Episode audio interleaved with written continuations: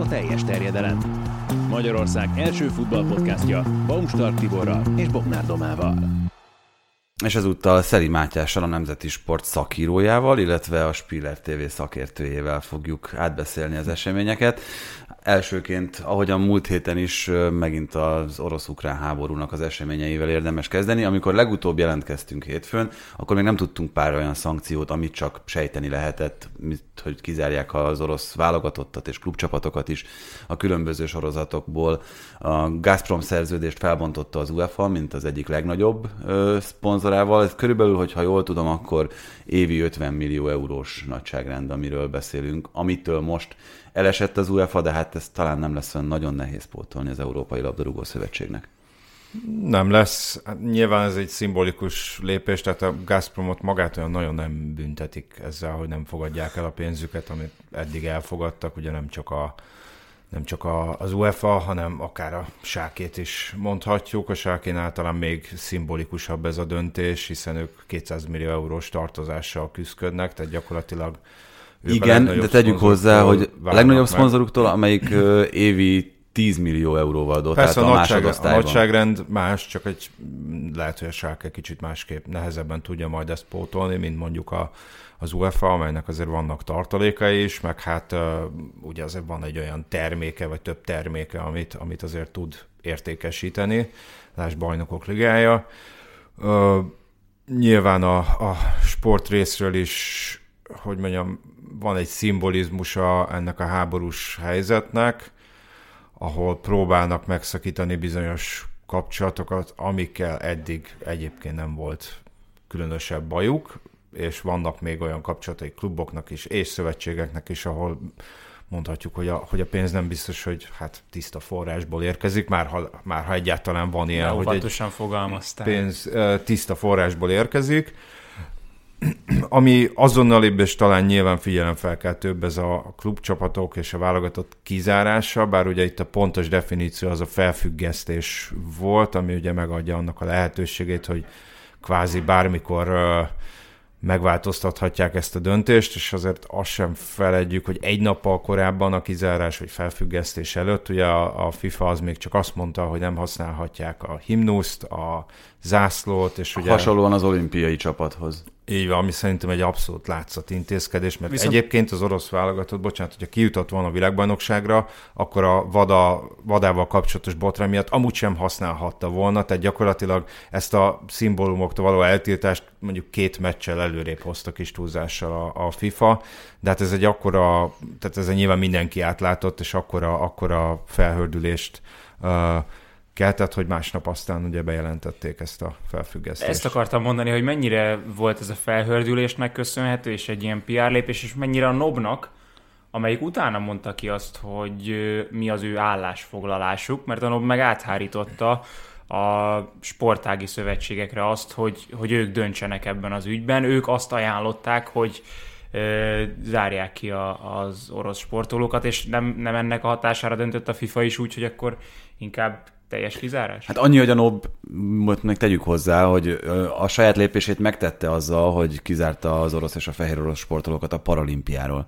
Tehát, hogy történt ott is konkrét intézkedés ez ügyben, de a, a másik, amit mondtál, az, az valóban így volt, hogy sportági szövetségi szintre hárították ezt a lehetőséget, hogy mindenki döntsön maga arról, hogy, hogy mit tesz az orosz sportolókkal szerintem ez megdön, megkönnyíthette a FIFA döntését, de én továbbra is tartom, hogy az, hogy első körben nem ezt a döntést hozták meg, az nekem arra utal, hogy nem ez volt az előzetes uh, szándék.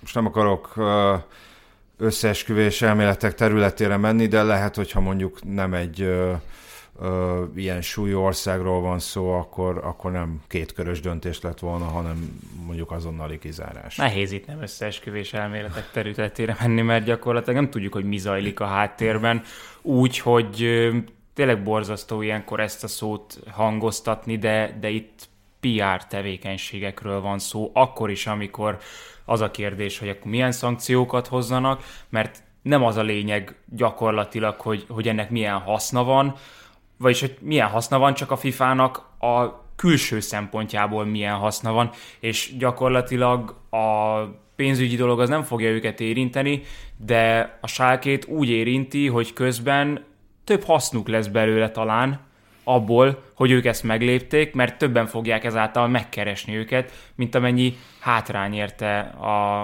az egész klubot, meg az, hogy például a La Ligánál, meg a Premier League-nél ott van a, a logó, vagy, vagy valami kitéve, hogy, hogy támogatják Ukrajnát, hogy ez a háború ellen vannak, az is ilyen PR tevékenységnek tűnik. Abból a szempontból talán nem, nem tudom, hogy hallottátok-e a Gary Lineker Zincsenkóval készített interjúját, tizen pár perc BBC podcastok között meg lehet egyébként hallgatni, érdekes, és ő rákérdezett erre Zincsenkónál, hogy mit jelent számára ez a kiállás, meg hogy az ukrán zászlót látja a lelátókon, a Premier League logón, a csapatkapitányi karszalagokon, és ugye minden olyan lehetséges módon, ahol ezt meg lehet valamilyen szinten jeleníteni, és Zincsenko ezt nagyon nagy hálával emlegette, meg azt mondta, hogy ez neki egy hihetetlen ö, nagy segítséget jelent az események feldolgozásában, hogy látja ezt a nemzetközi szolidaritást, tehát hogy ennek azért ne vegyük el a, az élét meg a lehetőségét, mert valahol szerintem ennyi, amit, amiről szól ez, hogy egy kiállást szimbolizál. A... Hát azért azt a szimbolika kifejezést, hogy itt igazából nem feltétlenül a, az anyagi része az, hanem az, hogy hogy mi támogatjuk Ukrajnát, vagy kiállunk mellette, és lépéseket is teszünk, hogy ezek nem csak üres szólamok. Tehát, hogy kvázi ez az üzenet, ami lejön, hogy aztán ez tényleg így van, azt mindenki döntse el maga. Számomra, bocsánat, érdekesebb az, az orosz sportolóknak a, a szemszöge. Tehát itt most igazából a nemzetközi szervezeteknek, ezt csak kérdezem, és nagyon kíváncsi vagyok, hogy ti hogyan gondolkoztok erről, az a célja, hogy elhatárolja a sportolókat Putyintól és az orosz rezsimtől? Tehát, hogy ők maguk is felszólaljanak, kikeljenek azért, hogy amiért mondjuk egész életükben dolgoztak, adott esetben focistaként, olimpikon, sportolóként, azt nem tudják érvényesíteni, mert hogy nem lesz lehetőségük nemzetközi szintéren megméretni magukat, és ez a végcél? Hogy, hogy az orosz társadalmat Putyinnal szembeállítsák, mert ugye azt nagyjából tudjuk az ottani hírekből, hogy nem feltétlenül háborús agresszióként tálalják ezt az egészet Oroszországban, hanem hagyja hát nagyon, nagyon, nagyon, igen, nagyon finoman fogalmazol. Tehát gyakorlatilag most nem akarok nagyon a háború részébe bemenni, de, de az egyszer-kétszer fejest ugrottam, hogy ezt hogy próbálják Oroszországban tálalni, hát egészen, hát hogy mondjam, szürreális, hát nem magasságokba, mélységbe megy, mennek ezek a, ezek a narratívák az, hogy Hát ezek nem, ezek nem narratívák, ezek dezinformációk konkrétan. Hát igen. Tehát, ez, ez már inkább az. Igen, fogalmazunk úgy, hogy elég sok nevetséges hazugság megy akár az orosz sajtóban, akár, akár orosz kormányszervek hivatalos közösségi média oldalain. De, hogy visszatérve a sportra, hát én az, az, annak kapcsán elég kényelmetlenül érzem magam, hogy mondjuk politikai szerepvállalásra szorítani sportolókat, miközben ugye ezeknek az elnyőszervezeteknek mindig az üzenet, hogy ne politizáljanak. De nem ez a cél most ezekkel, a, ezekkel az elidegenítésekkel? Tehát hogy azzal, hogy az orosz sportolókat kizárod, nem arra ösztökéled őket, hogy ők is szembe menjenek a, a rezsimmel? Hát lehet, lehet egy ilyen, egy ilyen hozadéka, szerintem itt inkább az elsődleges cél az, hogy azt mondják, hogy ne büntessük szegény sportolókat, mert nekik nincs közelhez az egészhez, kvázi nem tevékeny részei, de, de itt a cél nem is az, hogy egyéni sportolókat büntessenek, hanem intézményeket, tehát klubokat, válogatottakat, szövetségeket, mert ezek, amikor nemzetközi porondon vannak, ezek a klubok, válogatottak, stb. Oroszországot, az országot képviselik, amely ugye ebben a helyzetben háborús agresszor. Ö, és amikor azt mondjuk, hogy ártatlan sportolókat büntetnek, akkor mindig át fut a fejemen, hogy jó, oké, de mondjuk mit tudom én, a, a, annak a családnak, akit tegnap lebombáztak, nekik mi közük volt a háborúhoz? Semmi, és aztán mégis az életükkel fizettek érte. És tegyük hozzá, hogy ugye a Katari torna a világkupán ott a, a bronzérmes orosz tornász ezt a Z betűt festette föl magára, és nagy büszkén állt fel a dobogóra, tehát igenis vannak olyan sportolók, akik közvetítik ezt, a, ezt az üzenetet, még a szimbolikában is aki esetleg nem tudja, hogy mi ez a Z betű, hát én sem tudom, nagyon sok találgatás van, ugye ezeket az orosz harckocsikon látni elsősorban ezt a Z betűt, ugye van, aki azt mondja, ez a Zapad szót jelentő hogy nyugat, hogy, hogy nyugat felé haladó járművekről van szó, vagy Zapobedi, azt hiszem így mondják a győzelmet oroszul, de egyébként Z betű ilyen formában nincs a Cyril ABC-ben, de hát gyakorlatilag mégis ez az orosz hadsereggel van összemosva ez a, ez a Z szimbólum, és ez a Tornász ezt festette föl. Ugye nem használhatta ő a, a, a, a, az orosz címert. Jó, bocsánat. Nekem is ez a me- ja, megközelítés tetszett, bocs, csak azért, mert hogy nem is az, hogy ki bűnös benne, vagy ki vesz részt benne, hanem hogyha egy ukrán csapat, sportoló ilyen hátrányt szenved, hogy az ő országát megtámadják, és neki akár menekülnie kell, akár a harcokban részt kell vennie, akkor az Oroszországot képviselő sportoló ne szerepelhessen úgy, hogy ők, mint ahogy a Matyi mondta, hogy agresszorok, és az ukránokat hátrány érte ezáltal a sportban. Tehát nem is, nem is a, az orosz oldalról, hanem inkább az ukránról közelítem meg, hogy ha őket hátrány érte, akkor ugyanez az oroszokkal is történik. Bocsánat, és még egy, egy tényleg nagyon röviden, hogy, hogy ugye ezen a Tornász világkupán ezt a számot egy ukrán sportoló nyerte. Tehát vajon mit gondolhat ő, hogy az országát tényleg szétbombázzák, és ott áll mellette egy lépés az orosz sportoló, aki nagy büszkén így vigyorogva ott van rajta gyakorlatilag az országát megtámadó hadseregnek ez a szimbóluma. Ö, igen, és itt most az ördög ügyvédjét játszom csak még ö, itt a háborús agresszióra ö, vonatkozóan. Kulcsár Krisztiánnak a MOB volt elnökének volt egy ö, olyan nyilatkozata a 24.hu-n, amin azt állította, hogy nagyon kívánja, hogy ne legyen többé háború a világban, de akkor azt is, hogy ha most így lépnek fel az oroszokkal szemben, mint háborús agresszorral szemben, akkor legyen ez a minta a jövőben minden egyes ilyen országgal szemben. Tehát ilyen alapon nem szabadna hagynunk évek óta Észak-Koreát versenyezni, Szíriát ki kellett volna zárni az összes nemzetközi eseményből, tehát hogy éreztek-e valami fajta kettős mércét? Uh Valamennyire igen, mondjuk ez a kettős mérce, ez általában a, a büntetett országoknak az egyik ilyen nyerőkártyája. Hogy... Erről szól egyébként nyilvánvalóan az orosz kommunikáció is, hogy áldozatnak állítják be az országot, mint akit mindenki ostoroz kívülről, pedig ők hadgyakorlatoznak. De teljesen, teljesen jó felvetés, amit mondasz, mert ugye, ugye a sportot most bármilyen sportról legyen szó, nem csak labdarúgásról, azt mondják, hogy itt ez a, ez a fair play, az egyenlőség, mindenkire ugyanazok a szabályok vonatkoznak, de hát ezt gyakorlatilag látjuk, hogy nem. Miközben tudunk olyan afrikai diktatúrákról, amelyek vígan ott vannak.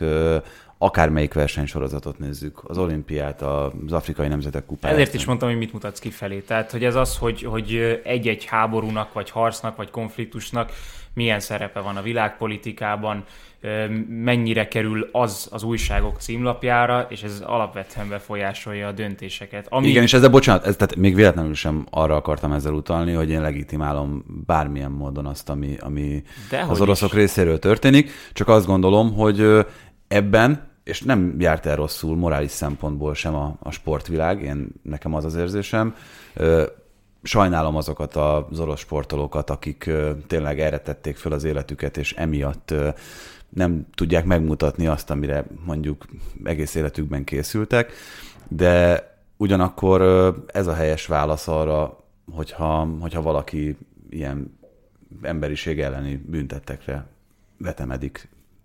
Nekem ez a, ez a véleményem erről. Illetve egy dolgot nem említettünk még, tehát azzal, hogy fölhívja a figyelmet erre a problémára, vagy pontosabban a kizárásokkal és a sportolóknak, a csapatoknak a felfüggesztésével az oroszok figyelmét is felhívják a nemzetközi szövetségek arra, hogy itt, itt valami nincsen rendben.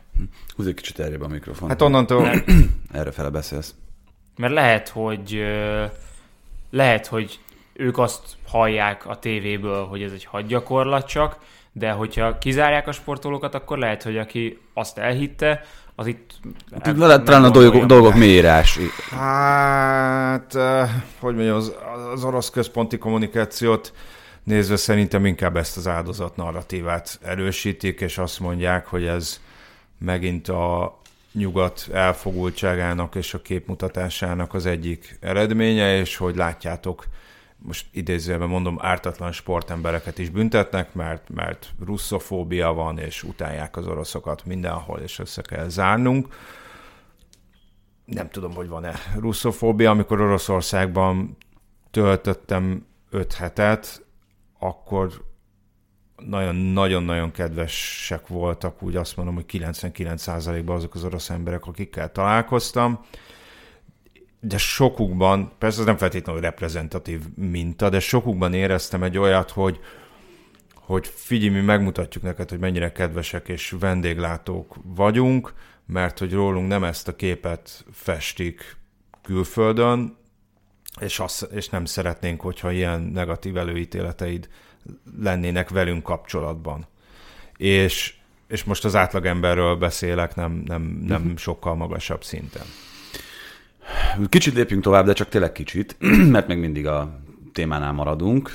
Chelsea eladás, vagy legalábbis szándékolt eladás, mert ugye itt fölvázoltak egy olyan forgatókönyvet, ami szerint gyakorlatilag péntekig várta a jelentkezőket, tehát múlt péntekig Roman Abramovics első körben. Azért várható volt, hogy egy 3 millió fontért meghirdetett milliárd. portéka, milliárd, bocs, igen, igen, az egy kicsit kedvezményes ár lett volna. Szóval 3 milliárd fontért meghirdetett portékára nem fognak azonnal bejelentkezni. A Roman Abramovics kukac gmail.com-ra elküldhették az ajánlatokat.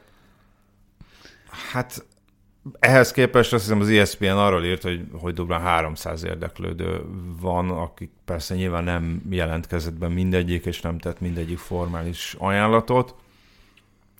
Most az egy dolog, hogy Román Abramovics mennyit szeretne kapni ezért a klubért. A másik dolog az, hogy mennyire sürgeti őt az idő, hiszen ugye nincs a brit szankciós listán, ami ugye részben az oligarchák vagyonát is ö, célozza. Én úgy tudom, hogy ennek még a törvényi feltételei nem adottak az Egyesült Királyságban, tehát hogy ez kvázi szóban történt meg ez a befagyasztás, nem gyakorlatban és talán ma vitáznak a, a brit parlamentben az ezzel kapcsolatos törvénymódosításokról, de tehát, hogy még van ideje Ábramovicsnak, úgy, hogy alapból ő rajta sincs ezen a szankciós listán.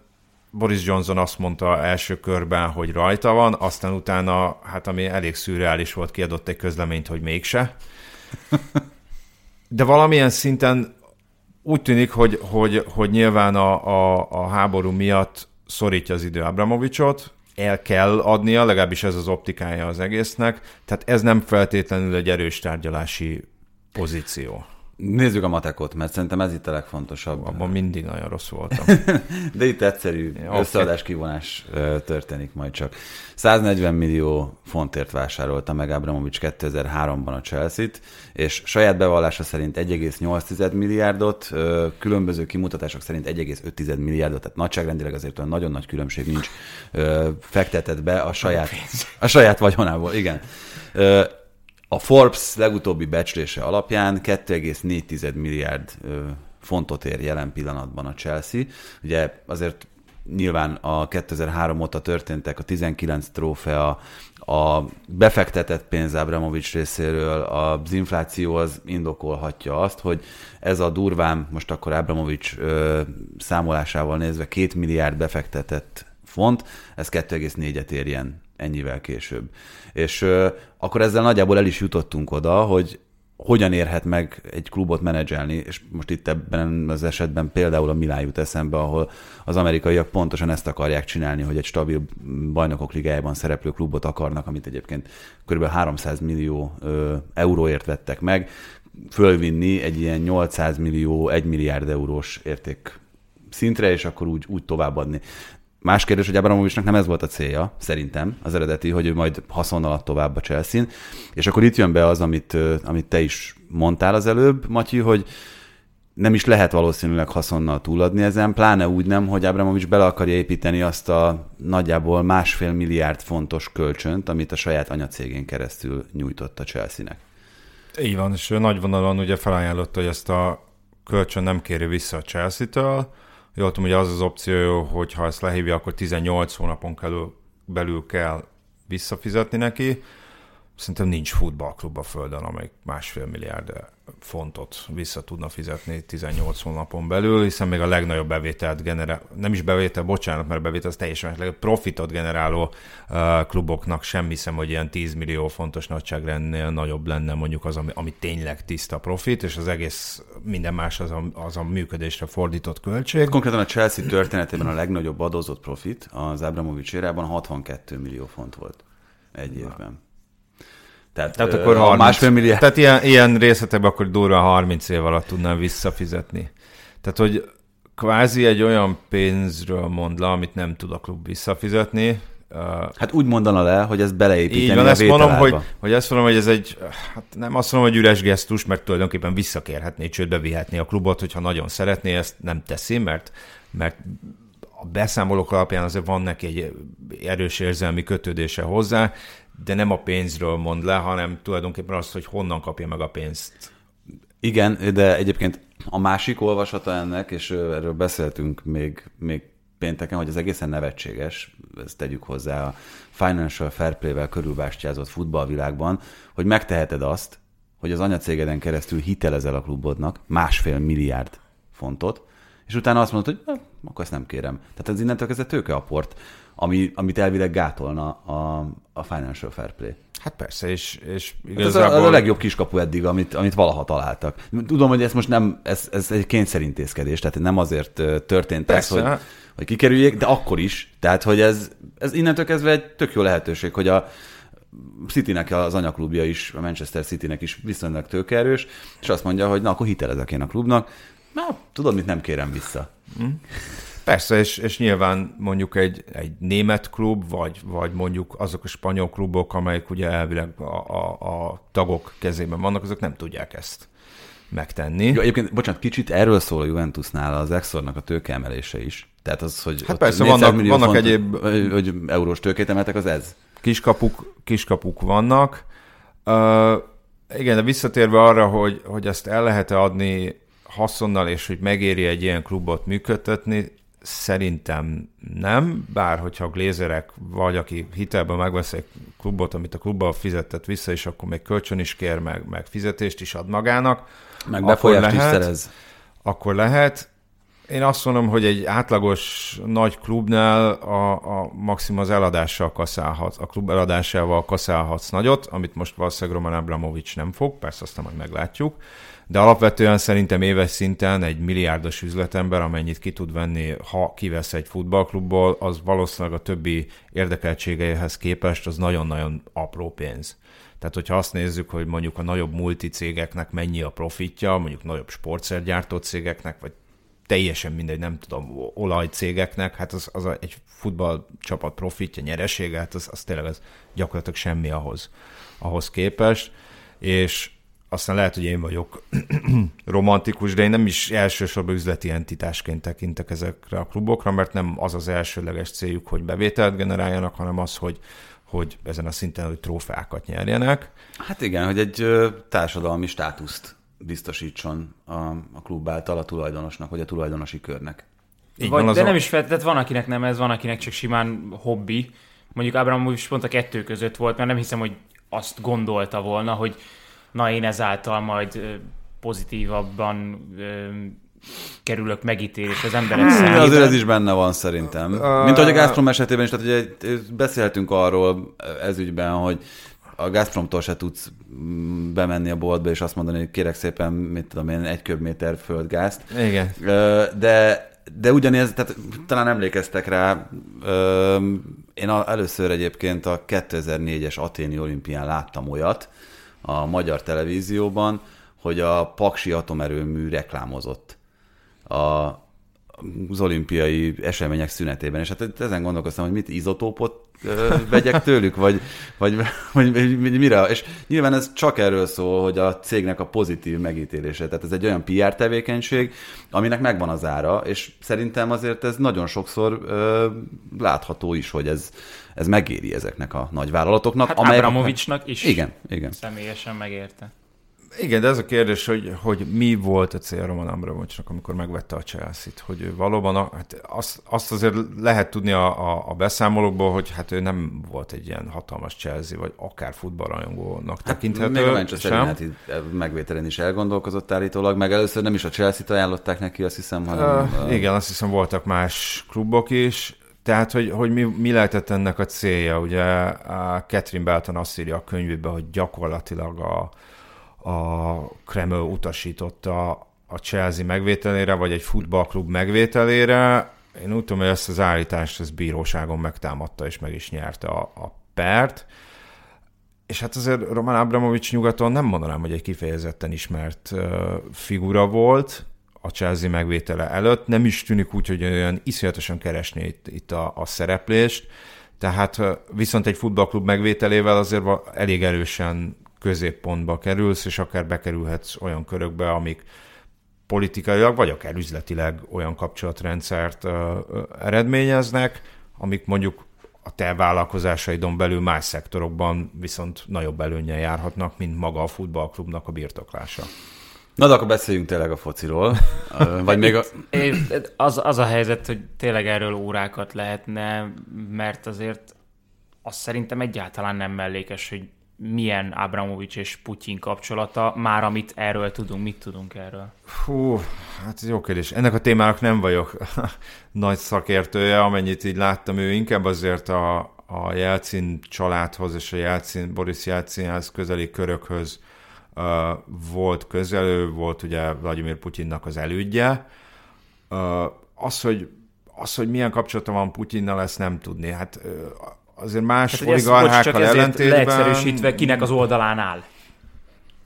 Tehát hihetünk-e hát, neki, vagy, vagy tényleg borzasztó nehéz ezt megfejteni, ezt tudom, csak hogy, csak hogy valamivel közelebb kerüljünk a válaszhoz, hogy akkor most tényleg a keresztényi nem egy, jó nem, akarat. Nem egy, nem két oligarchát, például Hodor, Hodorkovskit, vagy, vagy ugye Abramovics volt üzlettársát, mentorát, aki már elhunyt Boris Berezovski példája is mutatja, hogy most próbálok nagyon finoman fogalmazni, orosz milliárdosként nem feltétlenül uh, uh, jövedelmező, hogyha szemben állsz az állammal bármilyen formában, főleg, hogyha mindezt nagyon hangosan is uh, teszed. Tegyük hozzá, hogy a 90-es évek közepén, végén nekem az jött le, hogy volt egy belharc az oligarchák és a politika között, tehát hogy az oligarchák akarták irányítani a politikát, a politikusoknak meg nyilván ki akartak bújni ebből a békjóból, nekem az jön le, hogy ez egy elég diplomatikus kapcsolat, és, és, és más, például Alisher Usmanovhoz, akit szintén szankcionáltak, hasonlóan Abramovicsra nem emlékszem, hogy ilyen uh, nagy politikai kijelentéseket tett volna. Miközben egyébként az valamilyen szinten egy ö, politikai színvallás jelen pillanatban, hogy ő ukrán menekülteket támogat. Vagy nem? Hat támogathat, hogyha lesz ebből nettó profit. Igen, de persze de már, maga, maga, maga mondhatod, hogy igen, már a gesztus is, gesztus is olyan. Mondom, ezt nem, nem tudom, én nem hiszem, hogy nem hiszem, hogy olyan éles szembeállás lenne Putyinnal szemben, mert, mert egész egyszerűen a saját oroszországi érdekeltségei kapcsán ez, ez nem lenne számára kifizetődő. Volt politikai szerepvállalása is, ugye 8 éven keresztül volt Csuksföld kormányzója, ott nagyon sok pénzt ölt bele a helyi infrastruktúra fejlesztésébe, kórházak, iskolák, stb. Ennek kapcsán is a, a, ebbe, a, ebbe a Putin's People című könyvbe írják, hogy ez nem feltétlenül egy, egy önkéntes szerepvállalás volt, de én most arra nem mernék vállalkozni, hogy én ezt most innen eldöntsem, hogy, hogy most ő mennyire önkéntesen vagy nem önkéntesen eszközölte ezeket a befektetéseket, vagy mennyire volt önkéntes, nem önkéntes az ő politikai szerepvállalása. De jó lenne ezt egyszer megtudni, Istenem, de nem fogjuk. Hmm, lehet, hogy valamikor ez kiderül, nem biztos, hogy most a közel. Ő ugye hangoztat, de... amit ő hangoztat, az az, hogy, hogy ő egy teljesen apolitikus üzletember, mondom, szerintem nincs olyan helyzetben viszont, hogy ne legyenek sem, ne, ne legyen a, a Kremlhez semmilyen kötődése. Világos. Ha már itt a befektetéseiről beszéltünk, van egy egészen rossznak tűnő Romelu Lukaku, mert hogy nélküle, vagy az ő padon tartásával sikerült a Chelsea-nek megnyernie a Burnley elleni mérkőzést, de nem ő volt a, az igazi szenzáció, hanem a visszatérő Reece James, aki egyedüliként jár 5 gólnál, 5 gólpassznál a védők közül, még Trent Alexander-Arnoldnak sem sikerül ilyen számokat produkálni, és azért ez egy nagyon érdekes és szimbolikus dolog, hogy egy saját nevelésű fiatal játékosa a csapatnak az egyik leglényegesebb láncszem ebben a Chelsea gépezetben. Hogy ez szimbolikus, hogy van saját nevelésük? Hát a saját nevelés, és nem az, amire... hát azért annak több. Hát persze több volt, meg hát van, Tehát, hogy az akadémia is jól működik. kölcsön adva Európa bizonyos részén, még amíg megtehetik, hogy ennyit csak, kölcsön Csak hát nem a, nem a nagyon nagy pénzért vásárolt. Most nyilván Havertz is jó, Werner is jó, de, de azért ezt a szekeret legalább ugyanannyira tolja Mount, Reece James. Persze, az egyrészt kontrasztos, más mondhatja azt az ember, hogy na látod, hogyha az akadémián belülről kijönnek ilyen emberek, akkor, akkor nem feltétlenül kell annyi pénzt beleölni ebbe az egészbe. De hát a kettő azért különböző, egy jobb hátvédről és egy középcsatáról beszélünk, ugye tavaly arról beszéltünk, hogy, hogy mennyire hiányzik a Chelsea-nek egy középcsatár, hogy ilyen részmegoldások vannak, de már Lampardnál is erről beszéltünk, amikor még ugye Ébrahim is például uh, ott volt. Meg Zsíru. Meg Zsíru is.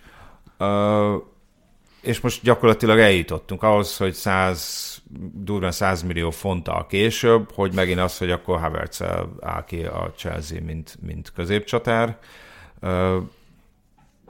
Nem tudom, te leírnád már most Lukaku-t? Én, én a Griezmann Barcelona-hoz én Griezmann kapcsán nagyon bizakodó voltam a Barcelonánál, és nem, egy év után nem mondtam azt, hogy na jó, ezt most ettől az embertől most szabadulni kell.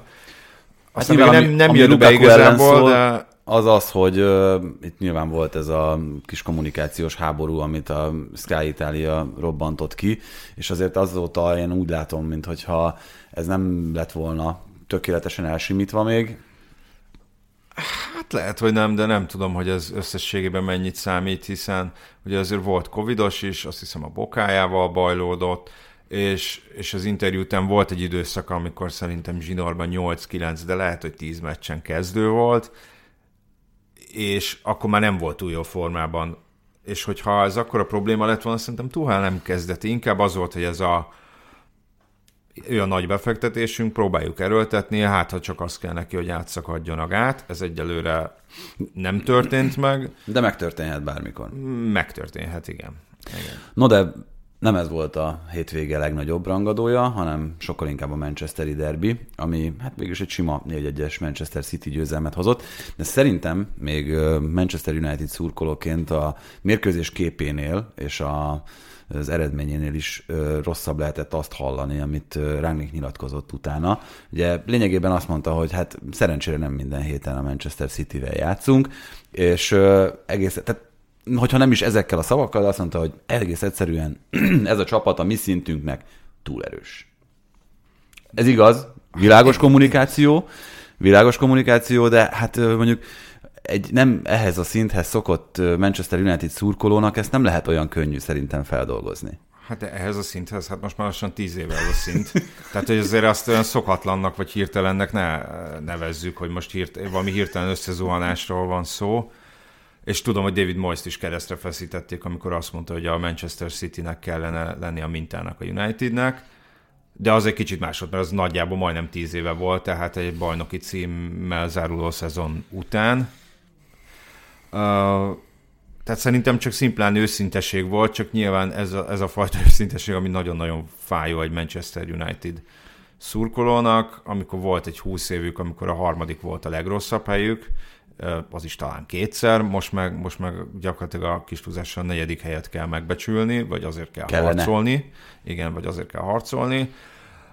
Úgyhogy ez biztos, hogy fájó, de, de, de az is igaz, hogy igen, a Cityről kellene mintát venniük. Most nem, nem arra gondolok, hogy el kéne adni valami közel-keleti befektetőnek a klubot, hanem egész egyszerűen a tervszerűséget, tekintve, mert itt nem arról van szó, hogy egy, egy, egy Norwich City meccs volt, és azt mondjuk, hogy a City az elmúlt tíz évben nem tudom, 30-szor annyi pénzt költött, mint a Norwich, ez a természetes.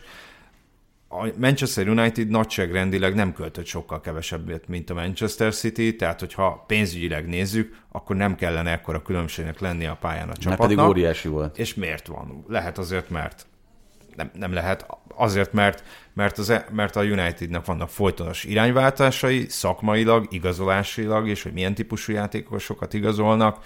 Uh, ugye volt egy ilyen minorajolás nyár, volt a Fanhal féle átigazolási időszak, volt Mourinho, aki ugye más uh, elképzelésekkel dolgozott, aztán ugye volt Sulsier, tehát hogy, hogy egész egyszerűen nincs állandóság a Citynél, pedig megvan az is, és nálam még Pellegrini-nél, meg Mancini-nél is nagyobb állandóságot, és akár, hogy mondjam, munkai biztonságot éreztem ezeknél az embereknél, mint bármelyik United edzőnél. Furcsa ezt pont most mondani, de mint hogyha most lenne terv, és most lehetne nyugalom. Persze egy ilyen meccs után ez, ez egyel nehezebb elfogadni, de hogy most van egy irány azzal, hogy Rangnick jó nem marad edző, de ő szabhatja meg ezt az irányt a klubnál. Egyrészt, másrészt én azt azért most már elég komoly jelként értelmezem, de javítsatok ki, hogyha ez nem így van. Tehát, ha már egy, egy edző és a jelen állás szerint a klubnál maradó tanácsadó elkezd nyilatkozni konkrétan egy szeméről, mint ahogy Tenhágról már mm. hajlandó volt nyilatkozni a hétvégén. Rangnick az nekem nagyon azt jelzi előre, hogy lehet, hogy megvan a döntés ez ügyben.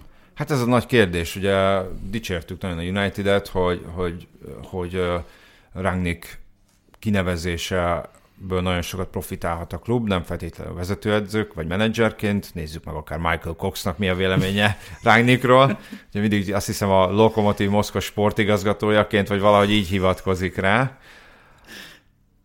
De én szkeptikus vagyok, tehát lássuk meg, még mindig nem tiszta, hogy, hogy ez a feladatkör, ez, ez mit akar. Ugye azt Rangnick is elmondta, hogy amikor megkeresték, neki sem mondták meg, hogy kvázi mit akarnak majd vele. Úgyhogy, úgyhogy, ez a, úgyhogy ez a jövő zenéje szerintem itt, szerintem itt, itt, itt azért vannak még égető problémák, lásd a negyedik hely elérése, hiszen egy pont az Arzenál mögé csúsztak, ami nem sok, csak hogy az Arzenál három meccsel kevesebbet játszott. Hát ha már égető problémákat, azért a mérkőzés előtti legfontosabb esemény az Cristiano Ronaldo kimaradása volt. Ugye Rangnick utólag bizonygatta, hogy, hogy itt valóban sérülés történt. Pénteken javasolta először az orvosi stáb azt, hogy, hogy ne vegyen részt edzésen. Nem javult szombatra, szombaton sem edzett Ronaldo, úgyhogy meg lehet nézni. Ez egy dokumentált történet. Miközben ugye arról szivárogtak ki hírek, és ezt nem is tudom, hogy pontosan, hogy szivárogtak-e, vagy kitalálta-e valaki, hogy Ronaldo azon sértődött meg, hogy nem tervezte őt a kezdőcsapatba jelölni Rangnick. Mit gondoltak erről? Az a fránya hip flexor. Az az bizony egy nagyon furcsa izom, és azóta haza is utazott elvileg Portugáliába, mint hogy a meccsen se volt ott, ami nem kötelező elvileg a Unitednél, de azért ez is jelzi, hogy nem, nem azért ment haza, nem a, mert... Nem a csípőizület volt a probléma? jobban gyógyul, vagy, vagy magasságban jobban gyógyul a repülőn. Nem hiszem, hogy erről lenne szó.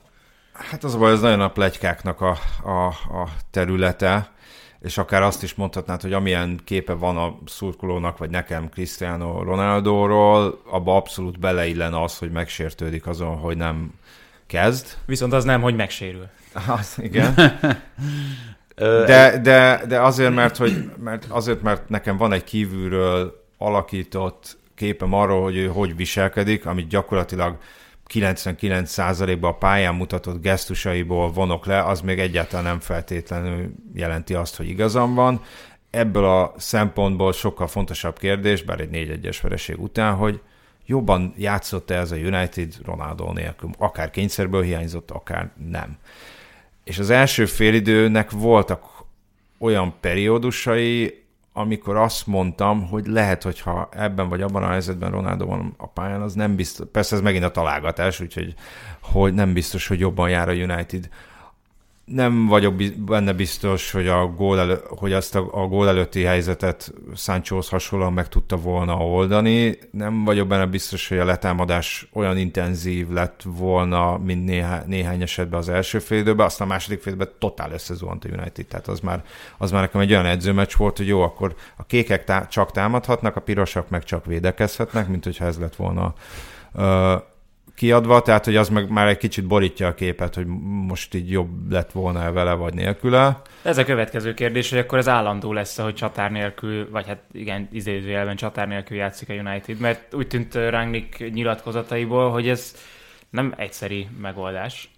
Hát elmondom a kedvenc statisztikámat a tegnapi mérkőzésről, és akkor ezzel szerintem nagyjából le is zárhatjuk. Utolsó 15 percben 92-8 volt a százalékos labdabirtoklás? Egyrészt, de ami szerintem ennél, ennél még többet mond, hogy az utolsó 10 percben 16 jó passza volt a Manchester Unitednek ebből egy a középkezdésnél, miközben a, ugyanebben a periódusban a Manchester City 120-at passzolt.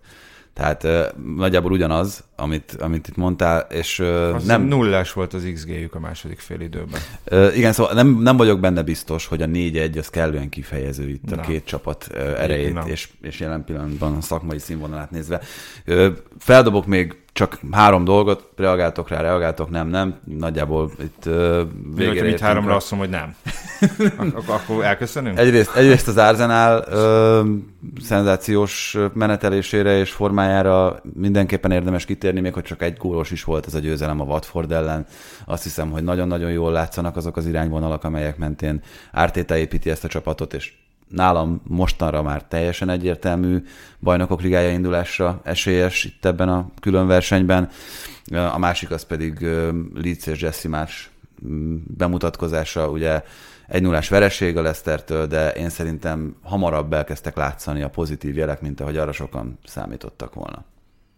Hű, hát hol kezdjük, akkor megpróbálom röviden. Tehát, hogy az Arsenalnál, ugye az most megint, hogyha United szemszögéből nézem, elég félelmetesnek tűnik, hogy hogy valóban az az ember benyomás, hogy itt egy ilyen felfelé, felfelé menő ö, ö, ívben van ez a csapat, míg a Tottenham, amelyik matematikailag szintén kevesebb pontot vesztett, mint a United, nem mondhatod azt, hogy, hogy, hogy a Tottenhamtől különösebben tartani kellene, mert egész, iszonyatosan hektikus a formája, és, és iszonyatosan kilengő. Míg Pont az, az az állandóság nincs meg, mint amit az Arsenalnál most felfedezni Így van, és, és az Arsenalnál meg úgy tűnik, hogy most, most egy nagyon-nagyon fontos pillanatában a szezonnak sikerül valami, valamilyen konzisztenciát talál, vagy konzisztens formát ö, találni.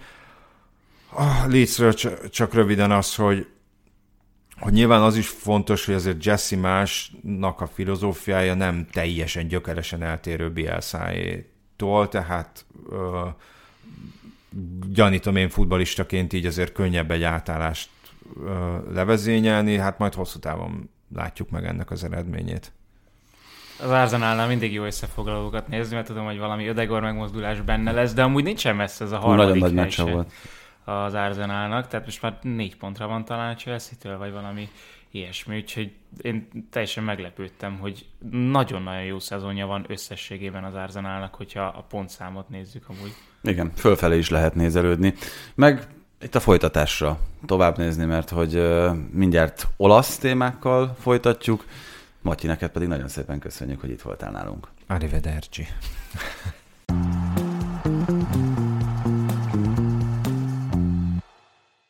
És Fekete Zoltánnal fogunk beszélgetni, olasz témákról elsősorban, ahogyan megígértük. Elég színes lesz egyébként a paletta, mert amellett, hogy a Milánról beszélünk itt főleg. Paletta? Palettáról pont nem. De... Nem nyilatkoztam meg megfelelően. De például Mário Balotelliről szót fogunk ejteni annak kapcsán, hogy nemrég adott egy interjút, az már újra olasz válogatott keretéhez tartozó csatár. Viszont a Milánnal kapcsolatban azt gondoltam először kérdezni, hogy ha a Milán bajnok lesz ennek a szezonnak a végén, akkor az emlékező plakátra kitennél mondjuk az ölelkező Piolit és Zsirut? Hát, hogyha egy képet kellene kiragadni, akkor igen, de nem erről a meccsről, hanem még az Inter elleniről, tehát szerintem az volt a... De Pioli rákerül a képre, vagy csak Zsiru? Ö, annyira friss még a tegnap este, hogy én most még csak zsíruban gondolkodom, de, de, de nem vettem el annak a lehetőségét sem, még ezt át kell gondoljam, hogy, hogy Pioli is felkerülhet-e. Hát az, az nyilvánvaló kulcs Attól szereplő. függ, hogy ki a célközönség. Igen, igen, igen. Tehát, hogyha, hogyha az ilyen ősszakálú kopasz embereket szerető célközönséget lőjük meg, akkor csak Pioli lesz a képen. De azért az valahol furcsa, hogy, hogy Ibrahimovics most már nem biztos, hogy rákéreckedik erre a képre. Nem, de hogyha mondjuk megjelenne egy ilyen szezonnaptár, ami ugye minden évben megjelenik, akkor nyilván a legnagyobb kép még mindig az övé lenne, akkor is, ha ma, ma jelenne meg, tehát mivel nagy Akt. képű. igen, igen, de hát igen, itt az elmúlt, elmúlt hetekből, vagy mondhatni most már másfél hónapban megint kimaradt, és ugye ősszel is volt egy hosszabb kihagyása, tehát ez most talán a 16.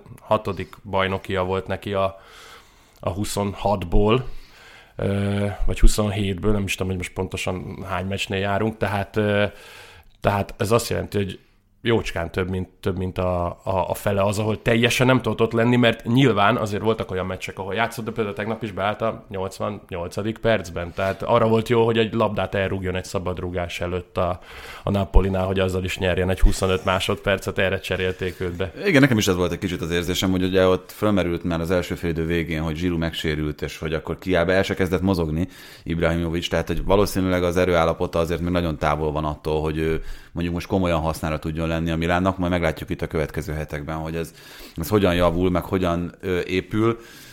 Minden esetre Zsirú felettette az ő hiányát. Azért ezt most már nyugodtan kijelenthetjük. Annak ellenére, hogy én, nekem még mindig ez meggyőződésem, meg ilyen becsípődésem, hogy például az Inter elleni meccsen nem játszott jól a góljaiig. Nem is nagyon emlékszem, hogy hallottam a nevét. Hát igen, de ez azért tegnap is hasonlóan volt így. Tehát, hogyha nem lett volna az a kulibali szabálytalanság, ami után kiukad a lába, akkor, akkor az ő nevét sem sokat hallottuk volna, tehát ez így nyilván ilyen, ilyen mesebeli, ilyen Hollywoodi sztori, hogy, hogy átszakítják a lábát, muszáj folytatni, mert nincs, aki beálljon helyette, és akkor meglövi a győztes gólt aztán pedig belesérül egy, egy, egy sarkazásba, tehát, de reméljük, hogy nincs nagy probléma. Láttam egy olyan videót reggel, hogy, hogy a ünnepel a, a Milán tábor előtt, vagyis hát már a játékos kijárónál, de már ugye üres a, a Maradona stadion, és Zsiru még ott tapsikol, úgyhogy egy akkora batyú van a bokáján, hogy abban azért beleférne több heti élelem de, de nyilván úgy néz ki, hogy annyira talán nem súlyos. Most egy 35 most Ibrahimovicsnál is úgy kezdődött a Juventus, el lecserélték, azt mondták, hogy na, meglátjuk, kicsit meghúzta az lesz, mert rossz a gyep, aztán majd jó lesz, másfél hónapig nem láttuk.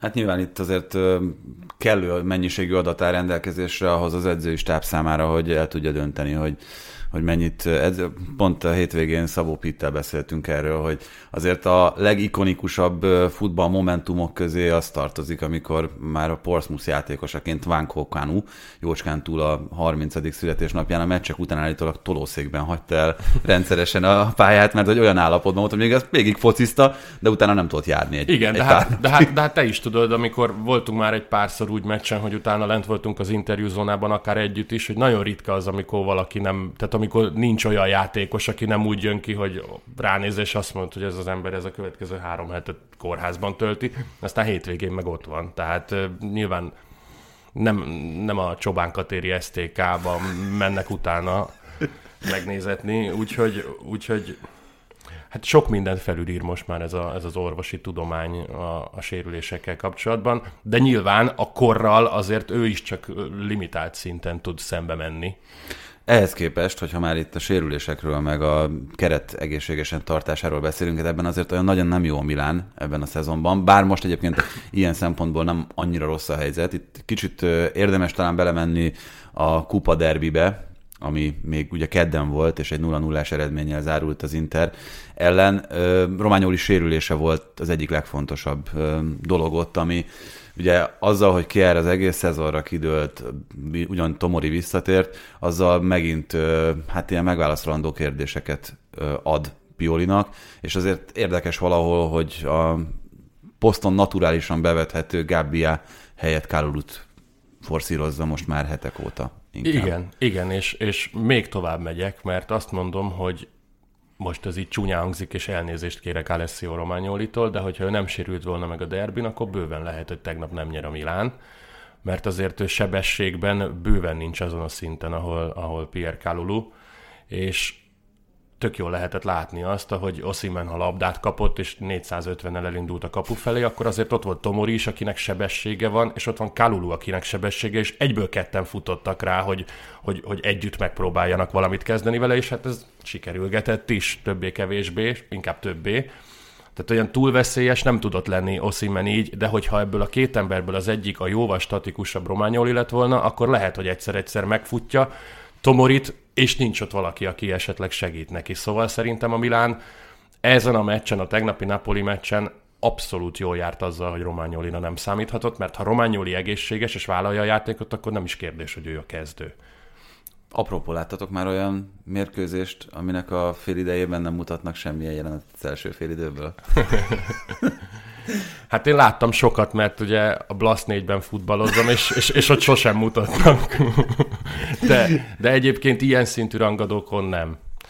Nagyon ritka. És durva, amúgy, mert most is beszélgettünk ismerősökkel, haverokkal arról, hogy azért ez sem volt egy különösebben jó meccs, ahogy ugye a Milánói derbi sem volt az. Nyilván, amikor az ember érzelmileg bele van kicsit jobban vonódva, mint egy olyan, aki abszolút semlegesként nézi, akkor ezt máshogy éli meg. Tehát én, én tegnap egy izgalmas meccset láttam, annak ellenére, hogy ezt tényleg el kell ismerni, nem sorjáztak a helyzetek, meg nem a kapusokról szólt. Jó, tegnap egy izgalmas meccset láttál, de mi értelme van egy Milán Egy Inter, ilyen meccsnek. Milán Inter kupa elődöntő első mérkőzésnek vajon? Hát meg azért az, az, egy, az egy elég sajátos lebonyolítás, hogy 50 nappal később járták le a visszavágót. Hát egyrészt, e, e, tehát egyrészt ez aláaknáz mindenféle értelmet e, ennek a sztorinak, meg, meg, meg nem értem az alapgondolatot sem, és ez nem, nem kötekedő jelleggel nem értem, hanem egyszerűen csak nem értem, hogy, hogy van egy sorozat, ahol minden egy meccses, és van az elődöntő, ami kettő. És Spanyolországban Tehát, ugyanez. Hát a, az angol liga kupában is ugyanez van. De, de, de miért? Tehát ennek mi értelme van, hogy az Kevés az bevételt még próbálnak generálni. Ja, hogy ott már akkor valószínűleg Mert csak jó legyen csapatok igazságos. vannak. Értem, és a döntő, az meg semleges pálya Rómában. Értem, hát nem tudom. Szerintem, szerintem ez nagyon-nagyon furcsa. És egyébként abban is ez unikális, hogy az olasz kupában megmaradt az elődöntőben az idegenbe lőtt gólszabály, ami a FIFA ajánlása szerint már sehol nincs. Igen, sehol. Már csak azon a szép, hogyha ők még dacból nem varoznának, de csak a kupában. Csak a kupa elődöntő visszavágó. Csak a visszavágó nem varoznak a hosszabbításban. Hagyomány tisztelő brigád. No de, ö, tehát visszatérve egy kicsit egyébként egy ö, kalap alá véve ezt a két mérkőzést, az Inter ellenit és a Napoli ellenit a Milánnál, meg hát kicsit idehoznám a Salernitánát, ez le van kettyenve most ez a, ez a Milán? Akár fizikálisan, akár, akár mentálisan az elmúlt hetek eredményeiből ez világlott ki? Most mondom ezt úgy, hogy azért nyilván az Inter ellen 0-0 az nem rossz, pláne úgy, hogy azért a Milánnál ott is közelebb a győzelemhez, a Salernitana ellen itt azt egy kicsit beárazza az Internek a pénteki. Nagyon beárazza. Nagyon beárazza. De néztem azt a meccset, és, és azon gondolkoztam, hogy még, még mindig így ilyen, ilyen haragfoszlányok jöttek fel az agyamba, hogy tehát ezzel a Salernitánával, ezzel, ez, ezzel ellen így kell játszani. És én én állítom, hogy az Inter nem fáradt el. Tehát úgy rugott öt gólt, hogy az lehetett volna tíz is, de tényleg lehetett volna tíz, és azt gondoltam, és gondolom most is, hogy egy Salernitana ellen nincs kifogás, tehát nincs olyan, hogy idegenbe játszottál, nincs olyan, nem volt szerencsém, két gólt rugott a Milánnak ez a csapat. Ez a csapat, amelyik szerintem egy széria és együttes. Inter megmutatta, hogy mit kell vele csinálni, már másodszorra hozzáteszem, mert 5-0 lett az őszi meccsük is. Tehát így kell futballozni, mert én azt gondolom, hogy külön lehet választani mondjuk a középcsapatokat, sőt a kiesés ellen küzdőket is, és itt van egy ilyen Salernitánál, aki olyan, mint mondjuk pár évvel ezelőtt a Crotone vagy a Benevento volt, aki még egy kategóriával lejjebb van, ezek kötelező meccsek. Tehát egy, egy Udinese ellen beragadhat két pont, vagy akár három is. Még azt mondom, egy Spezia ellen is, csak nem úgy mondjuk, ahogy, ahogy a Milánál csinálták. De, de egy Salernitana ellen nem. És, és, és ezt az Inter tökéletesen megmondta. Egy béligás csapatot így kell meg. De ez nem csak Salernitana, hanem a Milán, én nem láttam statisztikákat, de gyakorlatilag jobb a top 5 ellen, nem? Abszolút, mint a, igen, mint persze. A Én most, én most csak azt mondom, igen, hogy, hogy, hogy ezt nyilván erre, erre az lehet talán a magyarázat, hogy ezek a srácok sokkal jobban föl tudnak pörögni egy ilyen meccsre, és mivel az ellenfélnek is megvan a saját játéka, így több területük jut lendületből, mondjuk egy Teo Hernándeznek, mondjuk egy Rafael Leao-nak, és, és a kisebb csapatok meg nyilván visszaállnak ellenük, mert hogy jó az X alapon, és lehet, hogy ezzel nem tudnak mit kezdeni. De egy Salernitánát akkor is meg kell verni. Tehát, hogy, hogy azt nem tudom kihúzni ebből a sorból, mert az kategóriákkal rosszabb csapat szerintem, mint mondjuk egy Udinéze vagy egy Sampdoria. Ugyanakkor, amit itt Bence is írt nekünk, az is egy szerintem érdekes szempont lehet, hogy ha a sorsolást kezdjük el vizsgálni, ezért itt a Milánnak egy elég komoly menetelése volt január-februárban, ami a Napoli számára most következik majd. Spallettéknek itt írta is, hogy idegenbeli Atalanta meccs, bár most az Atalanta azért nem a legjobb arcát mutatja az utóbbi időben. Roma, Sassuolo, ezek mind nehéz ellenfelek, Pioliék, az Inter elleni derbi következik majd, Láció és az Atalanta, valamint a Sassuolo is hátra Igen, de az. Inter elleni derbi az kupa. Tehát ott a bajnokságban már túl vannak rajta, az már úgymond pontvesztés nem ér maximum, idézőjelben maximum, elbukják a, a, a döntőt. Előfordulhat az, hogy az Inter egyszer sem tudja legyőzni ezt a Milánt? Ebben a szezonban? nagyon nehéz elképzelni. Tehát én azt mondom, hogy simán benne Négy van. meccs azért, tehát hogy Négy ez, meccs, és azért, hogyha, hogyha tehát én végig ezért azt van két mondtam, meccses elődöntő. igen, hogy, tehát addig játszunk, amíg az Inter egyszer nem tudja legyőzni a Milán. Szóval ö, én azt mondom most is, hogy szerintem ebben a szezonban Olaszország legjobb csapata az Inter. És akkor is ezt fogom mondani, hogyha vagy a Milán, vagy a Napoli lesz esetleg a bajnok, de azért annak már, tehát az már nem véletlen, hogyha négyből négyszer nem kapsz ki egy egyébként jobbnak tartott csapattól, különösen úgy, hogy azért az Inter mindig egy kicsit közelebb volt a lehető legjobb felállásához ezeken a meccseken, mint a Milán. Tehát ugye most... De ezt minek héten- tulajdonítjuk egyébként? Ezt Piolinak, Simone Inzaginak, a játékos keret minőségének, a mentális képességeknek, szóval tudom, hogy több mindent ki lehet emelni, de ha most a legfontosabbat keresünk, akkor mit mondunk? Hát most, hogyha ö, a lehető legnegatívabb szemüvegen keresztül nézem a Milán szempontjából, akkor azt mondom, hogy itt háromból kétszer a szerencsének. Tehát emlékezhetünk erre a 2-1-es Milán győzelemmel véget ért meccsre, meg emlékezhetünk az őszire is, az utolsó 20 percet leszámítva az Inter gyakorlatilag lefocizta a Milán, Inkább az utolsó 11-es tizet, hibázott, vagy 10 most a 2-1-es meccsen is, az az 5 perc volt a Miláné, amin belül rugott két gólt, és ez volt az első olyan meccs, ez a múlt heti kupa meccs szerintem, ahol, ahol az Inter örülhetett annak, hogy nem kapott ki. És ez viszont megint csak egyébként Piolit és a Milánt ö, dicséri, hogy el tudtak jutni, főleg két ilyen gyenge eredmény a Salernitana Udinese ellen egy olyan tudatállapotba, hogy, hogy nem recsentek meg attól, hogy jön az Inter, hanem, hanem fel tudták venni a kesztyűt, sőt, többnyire még azt mondom, hogy nem is teljesen meggyőzően, de dominálták a meccset. Ez abszolút pozitív. Ugye többször szó van arról, hogy ha teljesen mindegy, hogy melyik bajnokságban egy nagy kerettel gazdálkodik egy edző, mint ahogy egyébként az Internél ezt azért elmondhatjuk, pláne úgy, hogy azért Gózensz is most már ö, szép lassan be fogja játszani magát, vagy ott lesz a kezdőcsapat közelében, bár nyilván Perisicset kiszorítani azért elég nehéz lesz, hogy elnézve, hogy hogy játszik Hát a ezt a horvát. Perisicset meg, igen. Hát őt, ahogyan Benni mondta itt pár heten állunk, szerintem mm, MVP gyanús, Perisic igen. Igen. Top 3 biztos.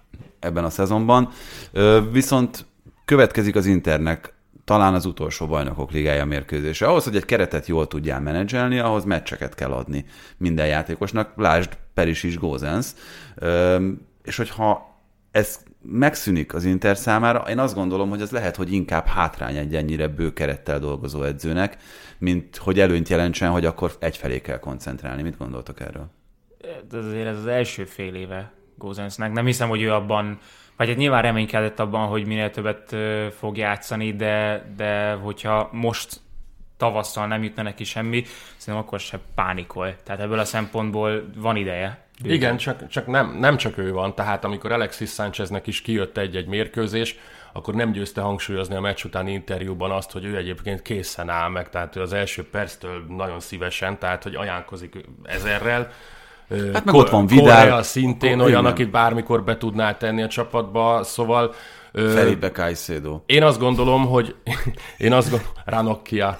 Tehát én azt gondolom, hogy, hogy ilyen szempontból uh, Inzáginak ezt a maradék, mennyi van, mi van most, március, ezt a maradék két és fél hónapot, akkor is, hogyha nincs kettős terhelés, örülnie kell annak, hogyha nincs, már ha nem lesz, és, és szerintem ezt le kell tudnia menedzselni, mert most már inkább az a fontos szerintem náluk is, hogy a, hogy a befutó meglegyen, akár egy duplázás, mert az is simán összejöhet egy duplázás, például Olaszországon belül egy Scudettóval, meg egy, meg egy olasz kupával, hogy akkor erre a két megmaradó frontra koncentráljon, és ahhoz szerintem ez a keret nem annyira bő, hogy ilyen rövid időn belül problémát okozzon, hogy ki játszik, ki nem. Összesen 13-14 meccs.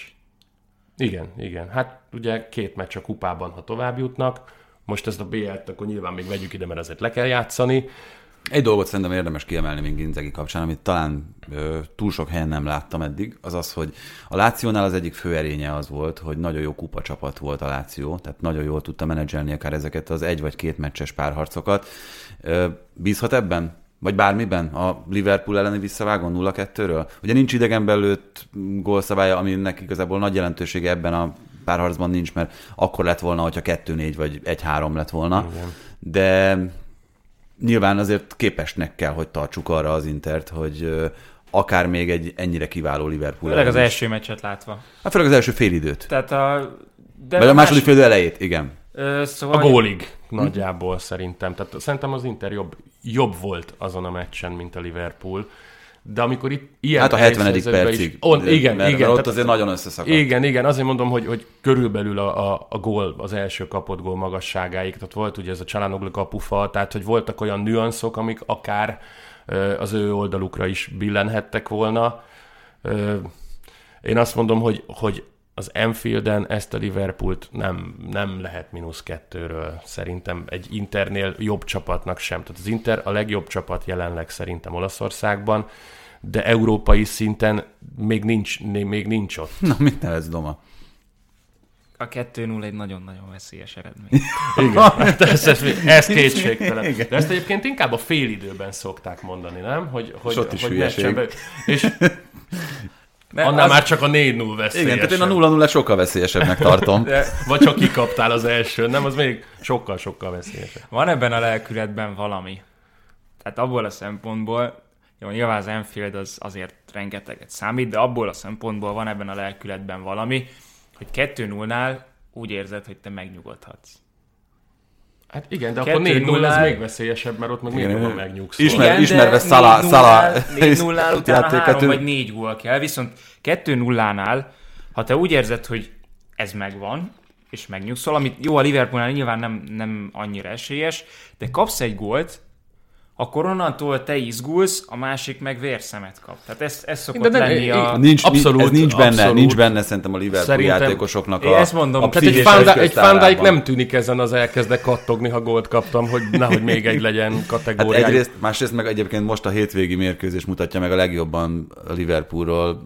A West Ham ellen játszottak és nyertek 1-0-ra, és Salah azt hiszem a 81. percben jött le, és azt a tekintetet, amit, amit akkor mutatott, amikor fölmutatták az ő számát, én nem hitte el, hogy na nehogy más lehozzá. Engem? Igen, tehát egy, egy, Bolondozol? West Ham, el, igen, egy West Ham elleni meccsen a bajnokok ligája nyolcad döntő előtt, úgyhogy az ember nem pihen, soha Igen, életében. És akkor tudod, el kell hagyni a pályát. Olyan mentalitása van, hogy az, az valami hihetetlen. Amikor rugott három gólt, vagy megadott egy gólpaszt, akkor tiszta ideg, hogy mondjuk nem jön össze a negyedik. Igen, és ez az, ami szerintem egyébként nem csak rá jellemző, hanem az egész Liverpoolra ez, úgyhogy én azt, ezt a részt ezt elengedném, ezt a nagyon megnyugodott a Liverpool. Ne, ez- Hát meg- meg, tehát Azért... Ezt általánosságban mondtam, nem a Liverpoolra. igen, tehát mindig veszélyes eredmény, kivéve a Liverpool számára. Nem De- fogok fogadni az Inter továbbítására. Ne, igazából még ha azt mondom, hogy azt egyébként akár el is tudom képzelni, hogyha úgy jön ki az internet a lépés, hogy rúg kettőt. A hármat már nem, nagyon, és, és ezzel paralel azt mondom, hogy azt sem nagyon tudom, hogy a Liverpool hazai pályán ne, ne szerezzen gólt. Tehát, hogy ha a Liverpool betalál, hármat az Interből nem nézek ki, és szerintem a Liverpool azért egyet biztos fog rúgni. Úgyhogy szóval, meg se kell nézni ezt a meccset. Szóval-. Hát jelen pillanatban Ö- 12 zsinórban megnyert mérkőzés nyárnél jár a Liverpool, négy különböző sorozatban. Jó, de nem azért csak egy ilyen pillanatnyi kikacsintás, gondolom a Matyival beszéltetek erről is, hogy azért én néztem ezt a Liverpool meccset most, és a West Ham United 300%-os helyzetet hagyott ki. Abszolút. A második félidőben nagyon jól játszott a West Ham. Szóval el is vitte a mixemet, csak azért emlékszem rá, úgyhogy mindkét csapat lő gólt kuka. Dobok még egyet. Az előző is nagyon jól sikerült. Nagy számok törvénye. No, de beszéljünk egy kicsit már, hogyha az Atalantát szóba hoztuk, Gasperini csapatáról. Mitől zuhant ez így össze, hogy Benito szóhasználatát említsem, mint a szüreti széklet? Mint az a bizonyos matéria. Hát én szerintem Duan Zapata kiesése az, ami nagyon érzékenyen érintheti őket, vagy érintette őket. Hát azóta valahogy valahogy nincs meg a támadó játékban az a, az, az extra. Tehát most ez a, ez a Róma-Atalanta meccs is hiába 1-0, és hiába támadott aztán a második félben az Atalanta, de igazából helyzet nélkül hozták le a meccset ami nyilván dicséri a buszból dirigáló José Mourinho szakmai munkáját is.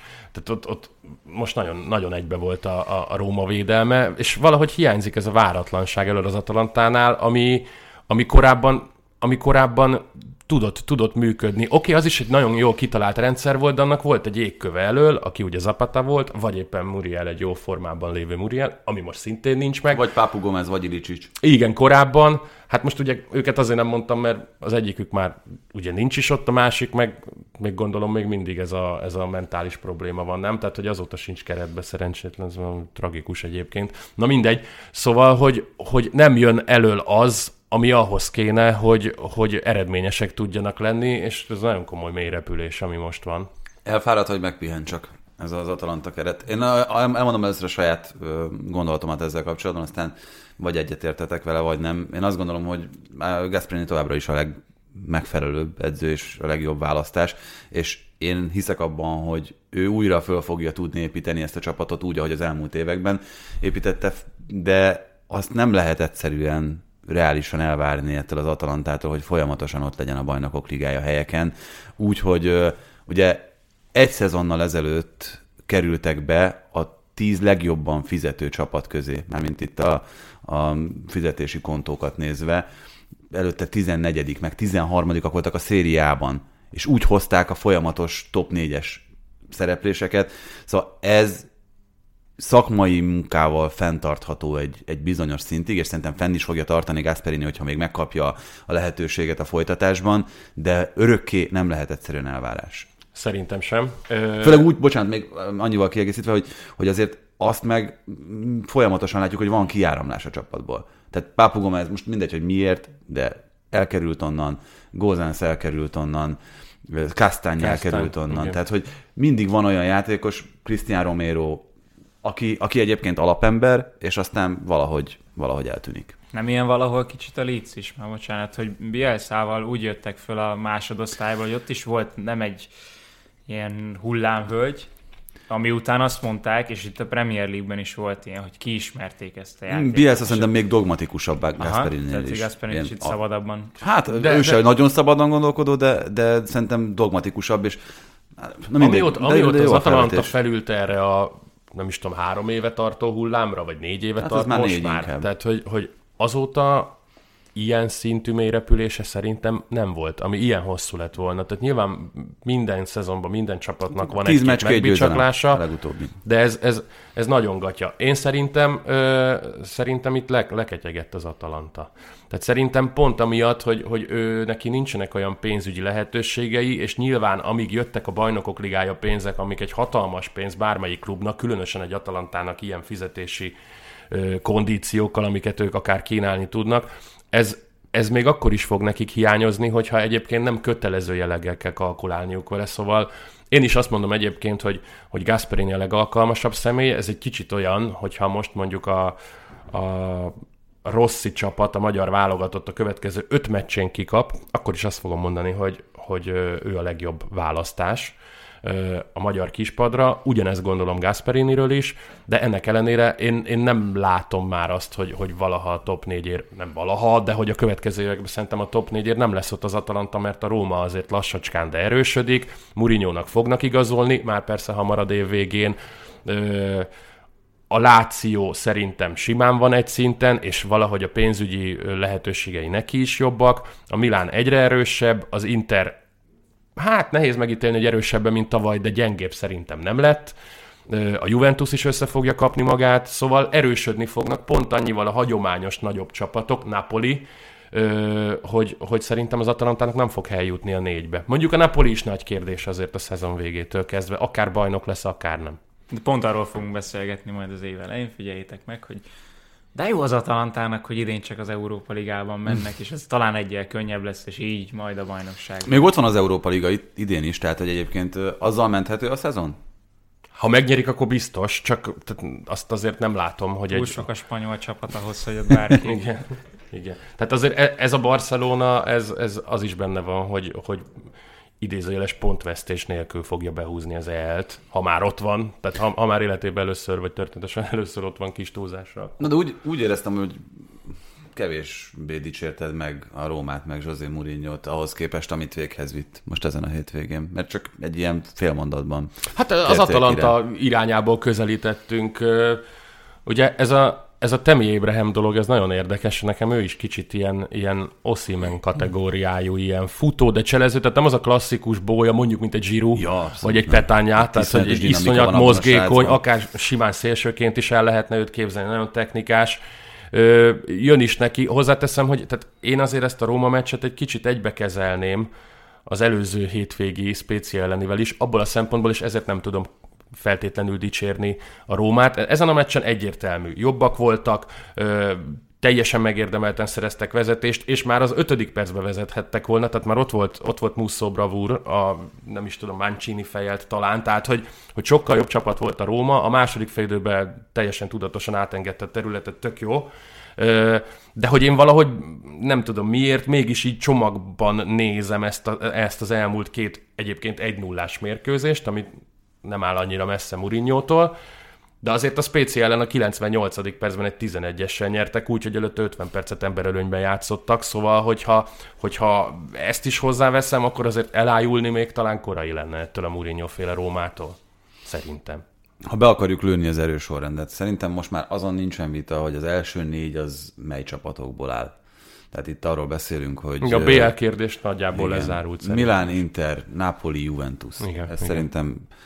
Utána milyen erős sorrendet állítasz fel? Ugye itt van Atalanta, Láció, Róma, talán itt is akkor a végére értünk, nem? Igen, Vagy Fiorentinát még oda számoljuk, mert azért azt ne hallgassuk el, hogy Vincenzo Italiano szerintem az egyik legjobb edzői munkát végző ö, mester, aki most az élvonalban dolgozik, tehát aki a rendelkezésre álló erőforrásokból a legtöbbet hozza ki. Igen, pláne úgy, hogy veszített egy Vlahovicsot, aki nélkül talán ez nem is Nyert így egy lenne. pionteket.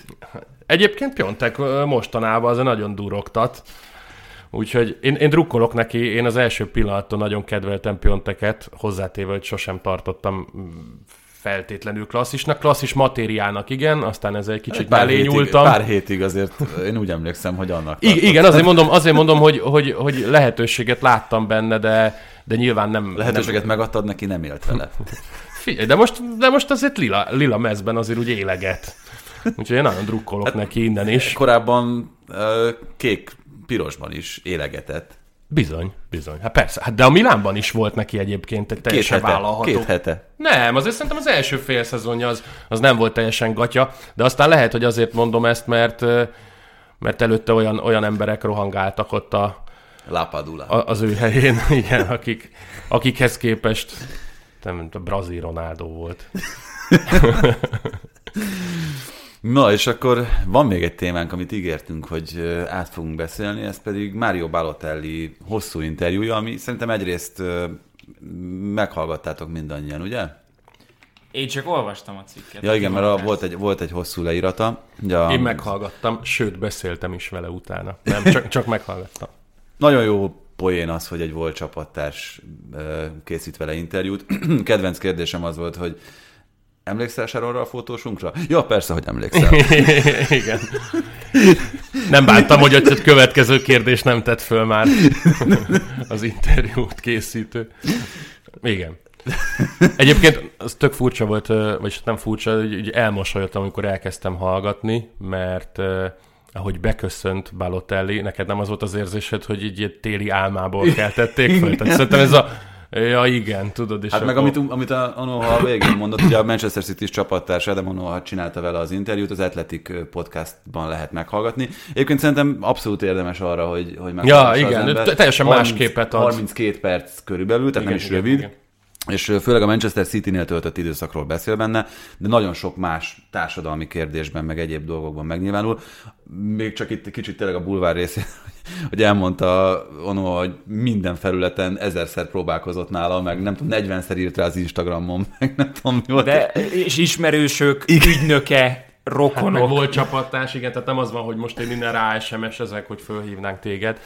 Ö, de hát ott is, tehát hogy ugye az, azt megelőzően, mert ez az utolsó, nagyjából az utolsó témájuk volt, hogy meddig üldözte őt, és, és akkor ott Balotelli, aki egyébként az azt megelőző fél órát azzal töltötte, hogy az bizonygassa, hogy neki benőtt a fejelágya, és valóban úgy is tűnt egyébként azok alapján, amit mondott, és akkor mondta, hogy hát őszintén szólva nem vagyok túl jóban a telefonommal, szóval hogy azt sem tudom, hogy hol raktam, tehát hogy hagyjál már. Tehát egy hét alatt nem, nem, nem talál. Na mindegy, szóval, hogy kilóg, kilóg talán egy kicsit a lóláb. Meg azért vannak olyan, tehát hogy ugye elég hangsúlyos téma volt az, hogy hogy érintette Balotellit az, hogy őről a folyamatosan csak ilyen, ilyen balhés hírek jelentek meg. Pont ezért ilyen mosdatos cikknek tűnt. Vagy, Igen? vagy ö, az nem... a baj, hogy nekem csak a cikk alapján jött le ez, és pont ezért baj, hogy nem hallottam magát a beszélgetést, de nyilván ö, sokat változott, érett, háttérbe vonult valamennyire Balotelli, ez most nyilván a hát konkrétan azt mondja, is adódik, de, de hogy nagyon-nagyon hangsúlyos volt az, hogy őt bántották, és Ö, nem, nem írtak róla igazakat. Miközben egyrészt... azért azt nehéz letagadni, ami a pályán történik, hogy, hogy hogyan viselkedik egy játékos, amikor mit én a sarkára szintve három méterről a Citybe mellé passzolta a labdát, és ő volt felháborodva, hogy lecserélte őt a Mancini, vagy az, az ahogy Jó, de az csak barátságos meccs volt. Ja, értem. Jó.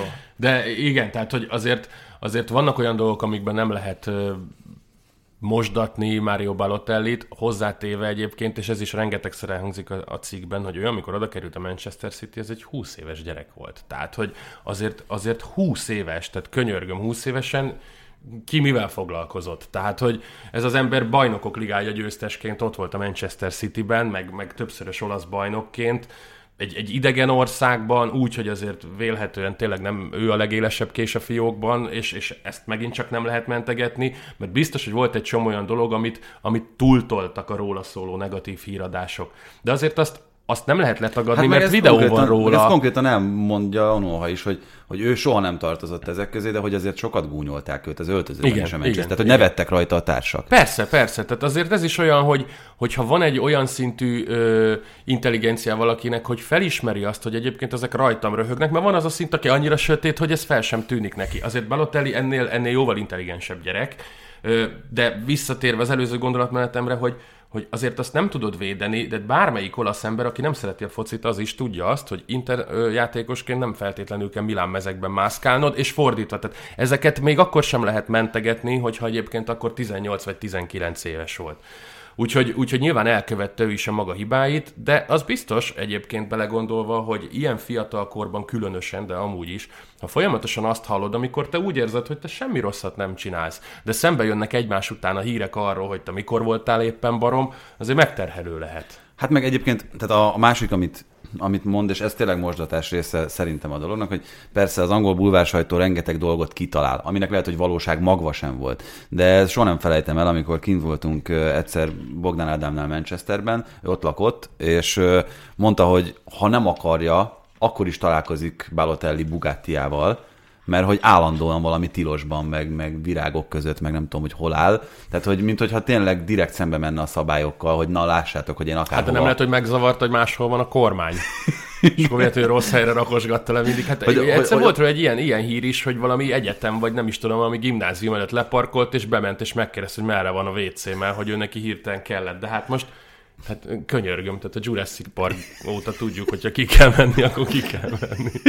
Úgyhogy Úgyhogy tehát ezek, ezek olyan dolgok tényleg, hogyha ezt mondjuk megcsinálja egy, egy nem tudom, egy, egy Milner vagy egy Szalá, akkor a kutya nem foglalkozik vele. Na de miért beszélünk egyébként Mario Balotelliről? És az egész cikk az nagyjából, vagy az egész beszélgetés az ennek kapcsán jött elő. Behívta őt Roberto Mancini, akiről egyébként nagyon kedvesen ilyen apa figuraként beszél ebben, a, ebben az interjúban is viszonylag hosszú időn, három év után ismét az olasz válogatottban. 23 mérkőzésen 10 gólt szerzett a török csapatában Balotelli. Azt azért szerintem leszögezhetjük, hogy neki mondjuk a nemzetközi top futballba visszaút nem feltétlenül van, vagy úgy érzitek, hogy ha mondjuk most itt az olasz válogatott, amely azért elég komoly csatárhiányjal küzd, na például Skamaka vagy ő? Szerintem, szerintem Balotelli. Ö, tehát igen, tehát melyik Balotellit kapod? Ugye mindig az a kérdés. Tehát amikor Balotelli jól játszott, és tényleg odafigyelt, akkor ő full extra volt. Ez, tehát a, ami... Mert immobile hely ez nem kérdés, tehát most nem azért mondom, csak... A keretben. Hogyha... Igen, azt igen, mondod, igen, igen. Azt mondod. Figyelj, én szerintem egyébként, tehát ahogy, ahogy Immobile is és Belotti is mondjuk az Európa-bajnokságon, vagy azóta teljesített ott a, a 9-es pozícióban az olasz válogatottban, nem vagyok benne biztos, hogy nem érne meg egy próbát akár a kezdőben is egy jó Balotelli, Ugyanakkor az, hogy van-e neki út vissza a nemzetközi komolyabb ö, ö, szintekre, mondjuk egy top bajnokságba, az, az nyilván nem feltétlenül a válogatottban mutatott 3-4-5 meccsén fog múlni, hanem azon, hogy mondjuk Törökországban hogy játszik, azon már múlhat. Viszont az a baj Balotellivel, hogy, hogy annyira sok volt már ö, körülötte a botrány, meg az, hogy nem hozta várakozásokat, meg ilyesmi, hogy hiába rúg ő akár 25 gólt is, minden klubvezető úgy fog gondolkodni, hogy én ezért a csávóért nem merek pénzt adni, mert nem tudom, hogy melyik oldalát fogom kapni, akkor inkább Nézd meg a másik oldalát, olcsóbbat. legalább jobban figyelnek rá. Hogyha mondjuk teszem azt visszamenne egy szériá középcsapathoz, ugye már a széria B is furcsa volt, vagy lehet, hogy sok volt neki, de hogyha a szériá középcsapathoz visszamenne, mit én mondok valami hülyeséget, Udinéze vagy Genoa, hogyha nem esik ki, akkor odafigyelnének, hogy ott a Balotelli. Ezt gondoltuk, jobban követnék. ezt gondoltuk a Brescia Ezt esetében is. gondoltuk, és az is bukó volt. A Monza Meg is az ráadásul volt. ugye ilyen szülőváros, hát úgy egyébként egy nagyon érdekes dolog ez itt Balotellivel kapcsolatban, nem tudom, hogy ezt tudjátok-e, tudják-e, hogy ugye ő úgy nevelkedett, hogy Palermóban született, gánai bevándorlók gyermekeként, és Bressába költöztek két éves korában, és hétvégente látta a vérszerinti szüleit, és a nevelő szüleivel meg a hétköznapokat töltötte, és a nevelő, szül, nevelő édesanyja, akinek a góljait ajánlotta a 2012-es Európa-bajnokságon, holokauszt túlélők gyermeke volt, egy, egy zsidó hölgy, és ez is egy nagyon érdekes dolog itt az ő elméjével, gondolkodásával kapcsolatban, hogy ez a rasszizmus témája is például többször előkerült ebben, a, ebben az interjúban is, hogy ö, szerintem ő egy kellően érzékeny, meg, ö, meg ezek, ezek, iránt a, ezek iránt a témák iránt ö, érdeklődő figura is, és ebből gondolom egyébként azt, amit te is mondtál, hogy nem feltétlenül intelligencia az, ami, amiben ő nagyon nagy hiány szenved, hanem, hanem valahogy a mentalitása az, ami rossz. És még egyetlen téma itt, itt zárásként, és én ezt azért nem szeretem, mert, mert az, a való életben is hideg futkos a hátamon attól, hogyha azt hallom valakitől, hogy hát ha egy kicsit szorgalmasabb lettem volna, akkor mire vihettem volna. Ugye azt mondja Balotelli szó szerint, hogy a mai agyammal a Manchester City játékosaként több aranylabdát nyerhettem volna, Cristiano Ronaldo és Lionel Messi szintjén. Hát azt nem, hogy többet. Azt mondta, hogy, hogy, hogy, egy, egyet azért egy aranylabda, nyert igen, volna. igaz. igen. De mindegy, tehát hogy végül is a lényeg az ugyanez. Én ez, ett- ettől, ettől nagyon rosszul vagyok, hogyha, hogyha ezt Miért nem csináltad? Tehát, hogy ez Ja, hát igen, tehát ez a, tudod, ez a, az öreg, öreg izé, alkesz a hátsó sarokban, tudod, bármelyik ilyen, ilyen falusi kocsma, hogy vitt volna a Fradi, de jött a bokasérülés, tudod. Ö, persze, tehát, de nekem nem úgy tűnt ebbe a beszélgetésben, mint hogyha ő ezzel most, most mentegetőzni akarna, vagy mosdatni akarná magát. Az a baj ezzel, hogy, hogy megint úgy jelent meg a cikk, hogy Balotelli azt mondja, hogy ő jobb, mint Messi és CR. nem, nem mondta, mondott nem ilyet, mondta. nem mondott ilyet. Azt mondta, hogy technikai szinten, ő technikai szinten, tehát ezt többször hangsúlyozza, tudott annyit, mint ez a két játékos annó. Tehát, hogy tehát magyarul azt hagyja ugye nyitva, hogy akár lehetett volna ő is ezen a szinten, de nem mondogatja azt, hogy tehát, tehát nem hibáztat mást igazából. Nem. Tehát ilyen szempontból nekem ezzel nincs probléma. Hát igen, lehetett volna, de nem. Tehát, hogyha Mari néninek akkor Mari bácsi lenne. Most rossz volt egy pillanatra a mikrofon. Nem, nem hallatsz. Jó, hát szerintem ez mindenképpen érdekes, már csak az interjúkészítési technika miatt is egy, egy nagyon érdekes beszélgetés Ja volt. igen, és bocsánat, csak még valami Balotelliről, hogy ugye a nagy bajnokok azt mondják róluk legalábbis, meg hogyha mondjuk egy Ibrahimovicsról van szó, akkor ő magáról sem általja ezt mondani, hogy, hogy felspanolja őket az, hogyha ellenséges környezetben játszanak, és akkor tudják a legjobbat. Az, az Látán többször elmondta, hogy ő azt jobban szereti, hogyha fújolják, meg, meg ugye a Róma szurkolók szokták őt, meg hát több ellenfél szurkoló is szokta őt ugye bizonyos kisebbséghez csatolni.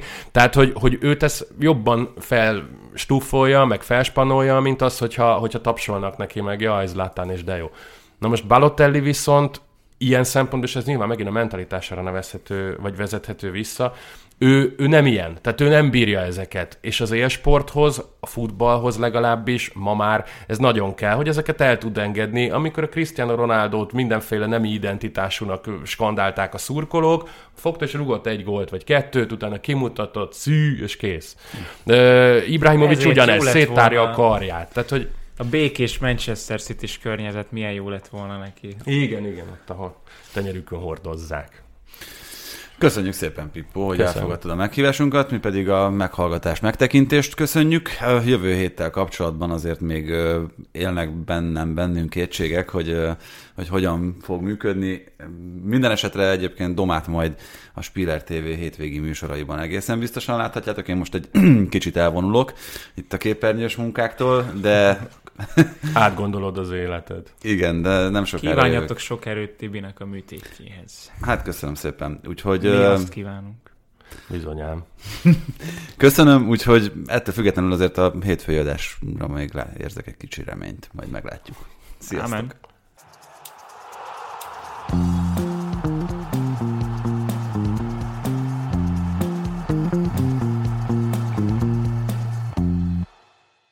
Ha más podcastekre is kíváncsi vagy, hallgassd meg a Béton műsor ajánlóját. El tudod képzelni, hogy a podcastet, amit éppen most hallgattál, fél év múlva már a mesterséges intelligencia generálja? Mi sem. De ha érdekel, eljötte már a gépek lázadása. Hallgass bele az Embertelen podcastbe. Orsós Lajos vagyok, a műsor házigazdája. Egyelőre még élőben. Egyelőre. Fedezzük fel együtt, hogyan ismerkedik, randizik, mesél és vitatkozik Betty és Péter, két teljesen mesterséges intelligencia. Lajos, a podcast címét mond még egyszer, Léci. Oké. Okay. Embertelen podcast. Ez a műsor a Béton közösség tagja.